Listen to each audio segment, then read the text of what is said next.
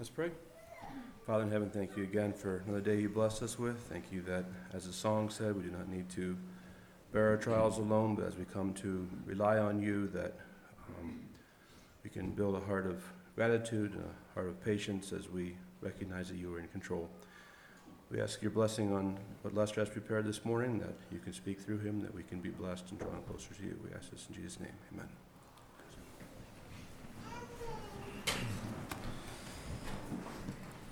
Greetings this morning to each one of you. I hope that you find it a joy to come to the house of the Lord this morning. I know sometimes things in life can take that joy away. We find it hard to, maybe other things that are going on, find it hard to concentrate on the Lord speaking to us, to truly rest as we gather in his house. But my prayer is that, that we could find joy and rest in Christ as we gather this morning and hear his word. I invite you to turn again in your Bibles to the book of Galatians. Several weeks ago when I last preached here, I started a series I'm planning to do through the book of Galatians. Somewhat of a book study, though I'm, I'm also I'm seeing a theme here and kind of dwelling on that, that theme as we go through this book. The theme is the pure gospel. So today I'd like to share with you part two of that. Um, my title specifically for this morning is The Gospel is Justification by Faith. I know in the bulletin it says the gospel is by faith, but I decided to add that other word as I as I spent a little more time um, studying this and looking at it. I think that fits better. The gospel is justification by faith. Today I want to cover um, chapter two, verse eleven through chapter three, verse six. Before we get into that, just to give you a little review, if you to refresh your minds, or if you did not hear my first sermon on this. What is the gospel? It is a message of good news. Um, think of the angels that came to announce that message to the shepherds in Luke chapter two.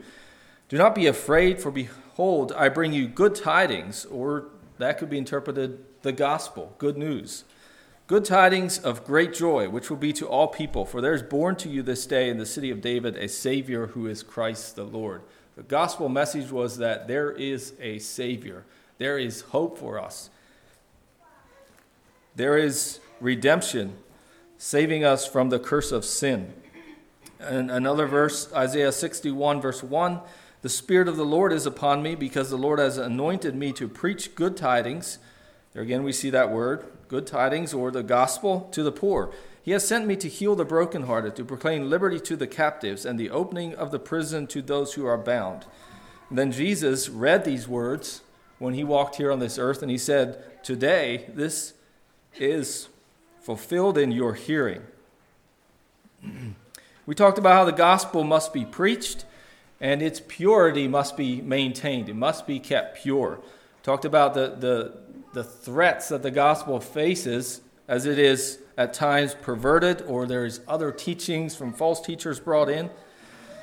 The gospel is about pleasing God, not man, and it is for those who are slaves. And we looked at the story of the prodigal son, how he returned to his father, willing to be his father's servant, his father's slave.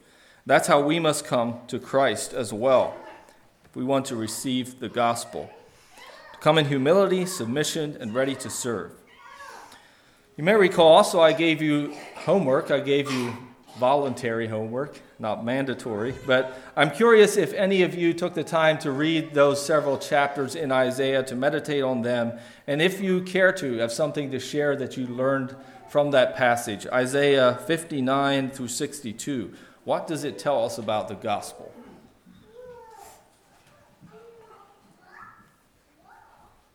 Anyone, men or ladies, you're all, I, I gave it to you as, um, a devotional, if you will, to, to meditate on, and all of you should be doing that from God's Word somewhere. Talking about Isaiah sixty-one, uh, I I have I I have um, uh, mulled over, over, over it several times, uh, uh, like the Spirit of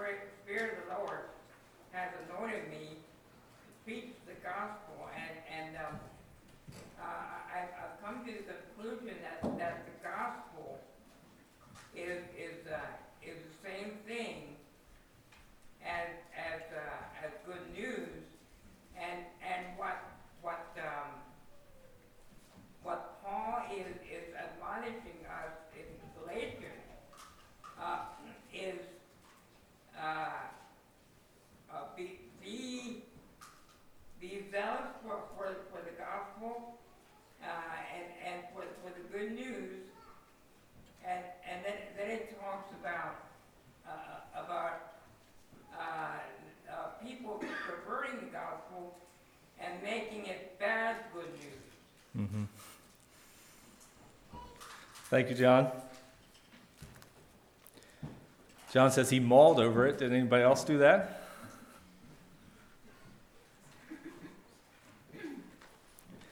Okay, if not, we'll move on and go into the next portion here.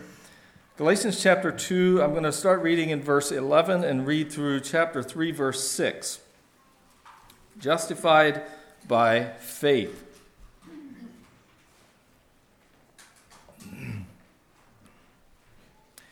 Now when Peter had come to Antioch, I withstood him to his face, because he was to be blamed. For before certain men came from James, he would eat with the Gentiles.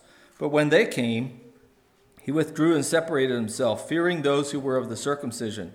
And the rest of the Jews also played the hypocrite with him, so that even Barnabas was carried away with their hypocrisy. But when I saw that they were not straightforward about the truth of the gospel, I said to Peter before them all, if you, being a Jew, live in the manner of the Gentiles and not as the Jews, why do you compel Gentiles to live as Jews? We who are Jews by nature and not sinners of the Gentiles, knowing that a man is not justified by the works of the law, but by faith in Jesus Christ. Even we have believed in Christ Jesus, that we might be justified by faith in Christ and not by the works of the law. For by the works of the law no flesh shall be justified. But if, while we seek to be justified by Christ, we ourselves also are found sinners, is Christ therefore a minister of sin? Certainly not. For if I build again those things which I destroyed, I make myself a transgressor. For I through the law died to the law, that I might live to God. I have been crucified with Christ. It is no longer I who live, but Christ lives in me. And the life which I now live in the flesh, I live by faith in the Son of God, who loved me and gave himself for me. I do not set aside the grace of God, for if righteousness comes through the law, then Christ died in vain. O foolish Galatians, who hath bewitched you, that you should not obey the truth, before whose eyes Jesus Christ was clearly portrayed among you as crucified? This only I want to learn from you. Did you receive the Spirit by the works of the law, or by the hearing of faith? Are you so foolish? Having begun in the Spirit, are you now being made perfect by the flesh? Have you suffered so many things in vain, if indeed it was in vain? Therefore, he who supplies the Spirit to you and works miracles among you, does he do it by the works of the law or by the hearing of faith? Just as Abraham believed God, and it was accounted to him for righteousness. I'd like to think, first of all, about what it means to be justified. The word here that, that he repeats over and over again and says, it is not possible for us to be justified by works, but only by faith in Christ Jesus. What does justify mean? Just to start at the, the foundation here, at the basics. It means to declare or pronounce one to be just or righteous, or as he ought to be. We can think of everyday examples in our world, of in, in our court system especially, that word justified might be used, or, or at least that, that concept. Um, We live under the laws of our state, and I was thinking of particular um, example would be hunting laws. We're in the middle of hunting season here, so we should be thinking about that a little bit.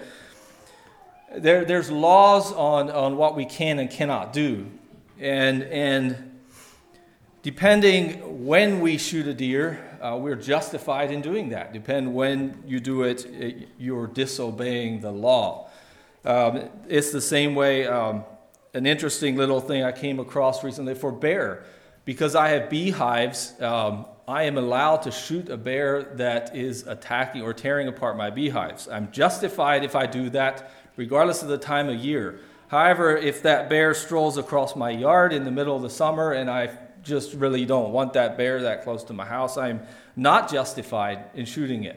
So I, it's illegal. It's against the law. However, I will be justified if he was destroying my beehives because he is destroying property. That's according to the law. So justified means that you're whatever you do, you're you're not guilty. You're righteous. You're right in doing that. It's okay for you to do that. We are justified through Christ. It's also interesting to think about um, the, the universal human longing to be justified. And I think it, it comes because universally, um, we are aware that we are sinful people. Now, this may not be true for all. Um, The scripture talks about those whose minds are so, um, what's the word he uses there in Romans? Debased? Reprobate. Reprobate. Um, yes, there's there's probably those who simply are not aware of sin, but I think in general, human beings have some kind of idea of right and wrong and, and where they stand. And then we tend to seek to justify ourselves, knowing that we're not perfect. We've done some things wrong, but we justify ourselves. Um, if you think about other religions and how they look at this, and I'm, I'm by no means an expert on different religions, um, it'd be interesting for me to to to hear of what somebody who does understand Uh, some of the other major religions in the world and how they look at justification. But I think many times in other religions, there, there's always some system, some form of law in order for people to be justified. It might be attending Mass. It might be regularly attending Mass and not skipping too often. And I'm justified if, if I do that, if I take of those sacraments often enough. Um, it could be traveling to Mecca, worshiping in a certain place, um, bowing before a certain idol, offering sacrifices. All these are ways that other religions seek to justify themselves. They're all man-made laws that they are using to justify themselves. No other religion relies upon Jesus Christ to offer that justification. And the law only proves that I am a sinner. It cannot justify me. If you look here in, in this passage in Galatians, Paul is emphasizing that to them. He makes it very clear that no law can justify. The law only proves that we are sinners. If you turn, go forward to verse twenty-four in chapter three, he tells us the purpose of the law. The law was our tutor or our schoolmaster. I think you could say our teacher in a sense, to bring us to Christ that we might be justified by faith. The law exposes our sin. The law proves us to be sinful and in need of that justification. But following the law cannot justify us, cannot pronounce us righteous. The pure gospel says that we are only justified by faith in Christ. Now, what was happening here is Paul had confronted Peter at one time because of an error he saw in his life, because he was perverting the gospel. And he's relaying this now to the Galatians because he was seeing the same problem in the Galatian church, where they were going back to relying upon the law. And what he says about Peter, um, so Peter had acknowledged that, yes, justification is by faith. Yes, Paul, you can go to the Gentiles and preach to them. They can be saved. They can be a part of the church. And, and Peter even sat down and ate with them, with the Gentiles. So he, he said, yes, that's true. But then he turned around, and when certain people were there, he stayed away from eating with the Gentiles. He was going back to relying upon the law and in a sense saying that, yes, justification by faith, but we also need to do the law in order to be justified. Paul confronted him about this, as well as the other people there that he was leading astray too. And he says to them, a man is not justified by the works of the law, but by faith in Jesus Christ. Even we have believed in Christ Jesus, that we might be justified by faith in Christ and not by the works of the law. For by the works of the law, no flesh shall be justified. He says then, but if, while we seek to be justified by Christ, we're found sinners, is Christ therefore a minister of sin? So he he presents he presented to Peter and the other men there this, this argument or this potential um, conflict here. And I'd like to read those couple verses in the Revised Standard Version. I think it, it may give us a little more clarity. Chapter two, verse seventeen through nineteen. But if in our endeavor to be justified in Christ, we ourselves are found to be sinners, is Christ then an agent of sin? Certainly not. But if I build again, if I build up again those things which I tore down, then I prove myself a transgressor. For I, through the law, died to the law, that I might live to Christ. So I'd like to look a little bit more at what he's he's saying there. So Peter was being a hypocrite. He was saying one thing and doing another. He was perverting the gospel, saying, uh, yeah, justification by faith, but also we need to um, do the law in order to be justified. So it wasn't that he was rejecting the gospel, but perverting it. Uh, so Paul is saying that if we say that we're justified by Christ, but then also do the law, we are again proving that we are sinners. If we're found to be sinners, if we have relied upon Christ for our justification, but then find that we are sinners, is Christ then a minister of sin or an agent of sin? And this is this term uh, would would it mean to to help, assist, to serve, uh, like, like a waiter comes and helps and assists and serves you. Is Christ then a servant of sin? Is he a minister of sin, an agent of sin? Certainly not. And Paul makes it very clear. Yes, we, we agree that cannot be, that Christ is a minister of sin. But if we go back to relying upon the law for our justification, it is, in a sense, saying that Christ is helping prove that you are a sinner, making you a sinner rather than justifying.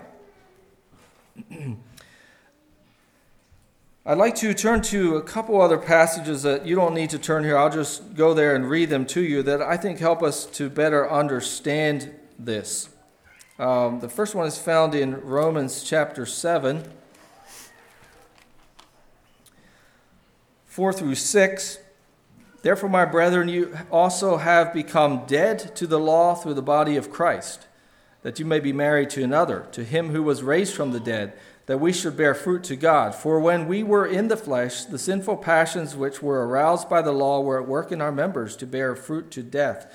But now we have been delivered from the law, having died to what were, we were held by, so that we should serve in the newness of the Spirit and not in the oldness of the letter.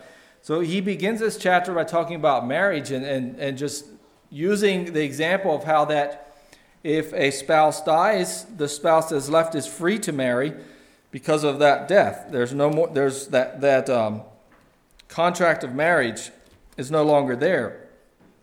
So also we are dead to the law through the body of Christ. How do we die to the law? Through Christ's death on the cross for us. Though the law, he says in verse nineteen, that the law died, though, though the law, I'm sorry, through the law, I through the law died to the law, that I might live to God. Through the law, because the law condemns me to death, I died to the law through the body of Christ. Hopefully we can we can understand um, what he's saying there. In chap in Romans chapter eight, verses one and two, again expounds on this. There is therefore now no condemnation to those who are in Christ Jesus, who do not walk according to the flesh, but according to the Spirit. For the law of the Spirit in, of life in Christ Jesus has made me free from the law of sin and death. And there he, he says there's two laws. There's the life in Christ Jesus, and there's the law of sin and death. There's a separation there. In verse eighteen, where he says, uh, talks about building up and tearing down. What was it that was torn down in his wording here? What's he referring to? What was torn down? Hebrews chapter nine, several verses there. That I think refer to that. Christ came as a high priest of the good things to come with a greater and more perfect tabernacle, not made with hands, that is, not of this creation.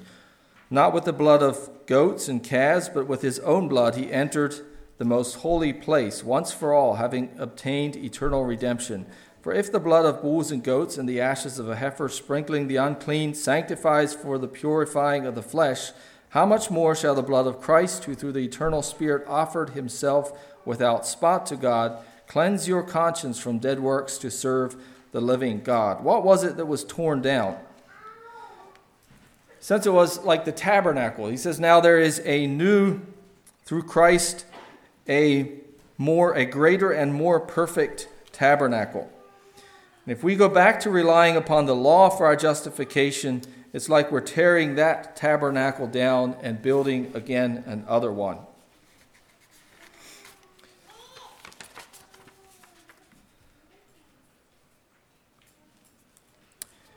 If I seek to be justified by anything other than Christ, it is disobedience. Chapter Galatians chapter three, the first several verses there is where I want to focus now.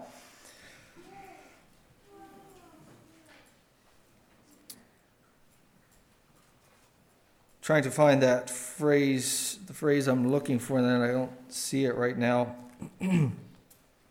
where he talks about disobedience.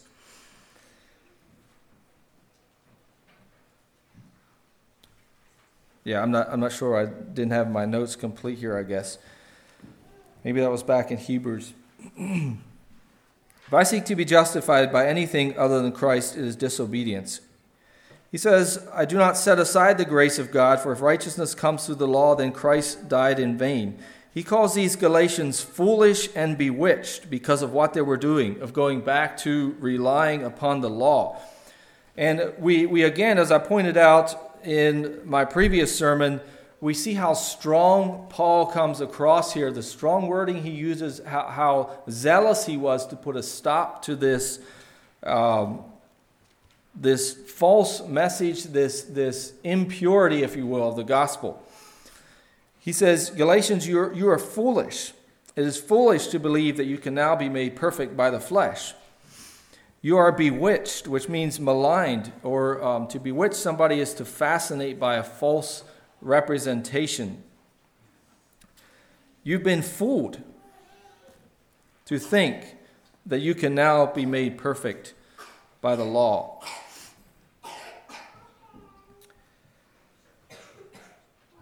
Another thing he talks about here then is receiving the Spirit in verse two. Do you receive this? Did you receive the Spirit by the works of the law or by the hearing of faith? And I'd like to look at that briefly at uh, what he is referring to, or why does that come into play here, the receiving of the Spirit. I believe the Spirit is received when we put our faith in Christ or when we are justified. It's not by some human intervention or by some work that we do or by some uh, work that somebody else does, a, a laying on of hands or whatever else it might be. That is not how we receive the Spirit. We receive the Spirit the same way that we are justified, by faith in Jesus Christ. Though some may teach otherwise, um, examples might be those who teach of a s- specific Spirit baptism that comes at some later point in your spiritual journey, where you arrive at some higher level of spirituality and now receive the Spirit. Let me read to you a number of verses in Scripture that I believe make this clear, that the receiving of the Spirit is when we come to faith in Jesus Christ. Romans um, eight, verse nine, but you are not in the flesh, but in the Spirit, if indeed the Spirit of God dwells in you. Now, if anyone does not have the Spirit of God, he is not his. That makes it clear that if we belong to God, we have the Spirit. If we don't have the Spirit of God, we don't belong to him. Romans eight eleven, if the Spirit of him who raised Jesus from the dead dwells in you, he who raised Christ from the dead will also give life to your mortal bodies through his Spirit who dwells in you. First Corinthians six eleven, and such were some of you, but you were washed, you were sanctified, you were justified in the name of the Lord Jesus and by the Spirit of our God. We are justified by the Spirit. So that's why Paul here talks about receiving the Spirit, not by the works of the law, but by the hearing of faith. Uh, a couple more verses. First Corinthians six nineteen. Or do you not know that your body is the temple of the Holy Spirit who is in you, whom you have from God, and you are not your own? We talk about, we use the term accepting Jesus into our hearts. And that's not necessarily, that exact term isn't taken out of Scripture, though I don't, I don't think that it's wrong to use that term. But accepting Jesus Christ into your heart, that is the indwelling of the Spirit that he talks about here in First Corinthians. Your body becomes the temple of the Holy Spirit. Uh, one more passage uh, or verse, Second Corinthians three six. Who also made us sufficient as ministers of the new covenant, not of the letter, but of the Spirit. For the letter kills, but the Spirit gives life. And I think the term letter here could refer to the law. It's talking about the law. It's not by the law that we're justified, but by the Spirit. The Spirit dwells in us, and we are justified. We have Christ in our hearts. He accepts us into his family. We are his. Receiving the Spirit is not some secondary level of spirituality that we may reach. We also know that we can um, push out the Spirit, quench the Spirit. Uh, Numerous times, Scripture instructs us to walk in the Spirit, to not wander away, but to walk in the Spirit. We're not to ignore that Spirit that dwells within us. But we receive the Spirit by faith, and as we continue to walk in faith, the Spirit guides us. To wrap up this study, I'd like to uh, just again notice the emphasis that he puts on Um, the grace of God. I do not set aside the grace of God in verse twenty-one, for if righteousness comes through the law, then Christ died in vain. He was simply just telling them again and again here that, look, you cannot rely upon the law for your salvation, for your justification. Christ died in vain if you are relying upon the law. And he brings in grace here, as well as um, several other times in this book. He talks about grace. Uh, we covered, I think we referred to one last time in, in chapter one there. There's also in chapter five,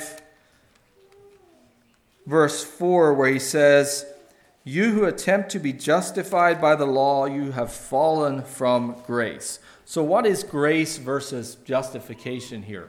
How, how can we understand grace? How is it that he's saying we can't be justified for relying upon the law, but we have we have set aside grace if we are relying upon the law? I look at it this way. Grace is God's favor, but it's the whole package that he brings us. It's justification, it's salvation, it's sanctification, and sanctification is, is the work that Christ continues to do in us after he justifies us, that we can live for him.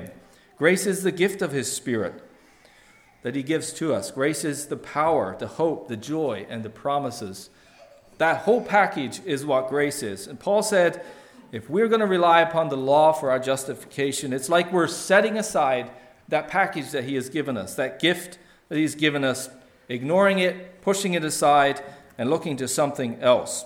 How would you feel if, as parents, if you give your child a birthday gift, for example, and you put a lot of thought into this, put some monetary sacrifice to purchase that, something you really think that they'll they'll use, they'll enjoy, they'll find a lot of, of joy in, and you hand it to them and they simply push it aside, turn away from you, and look for something else. That is what it's like when we ignore God's grace by relying upon the law for our justification. If you turn away from even one part, the justification, you have fallen from grace. So my question is, how real is God's grace to you? This is a challenge I would like to leave with you. How real is God's grace to you? How, how much do you think about it? How much is that um, something you really rely upon on a daily basis? The more we seek to please others and to justify ourselves, as Peter was doing here and the Galatians, the harder it will be for us to see God's grace in us. We cannot be justified by the law, but only by faith in Jesus Christ. How real is God's grace to you? I'd like to leave you with a homework assignment again. Romans chapter four through eight, if you want to, Take some time to meditate on that and read it, listen to it. The reason I'm giving this passage is it ties in so well with what we looked at today about justification by faith. And it also talks about the, the next message that I'd like to share in the book of Galatians here. And that is the gospel is by the gospel is by that by faith we are the sons of Abraham. If you look ahead here into chapter three and four, he talks a lot about Abraham, and I will admit some of that is difficult for me to understand, but I do want to work on it and seek to understand it. I think there's a message there for us. The gospel is by by faith we become the sons of Abraham. So Romans chapter four through eight, it talks about Abraham there, and it talks about our justification. With that, let's um, bow our heads for a word of prayer. Father, we are grateful for your word that you have brought to us. You brought your word through the prophets, the gospel message, through the law to expose our sinfulness, to show us that we are sinners, and to bring us to that place where we long for justification and salvation. You announced your coming in such a glorious way to the humble shepherds when you arrived on this earth as a baby. The good tidings. Lord, may we take this gospel message, this word that we have before us, may we value it, may it be precious to us. And may your grace be precious to us. May it be a gift that we value more than anything else, that we daily think about and make a part of our lives. Continue to draw us to you. Help us to grow, mature in our walk with you, to walk in the Spirit, to live by faith. We pray this in Jesus' name. Amen. Let's stand together. And Errol, do you have a song for us to close?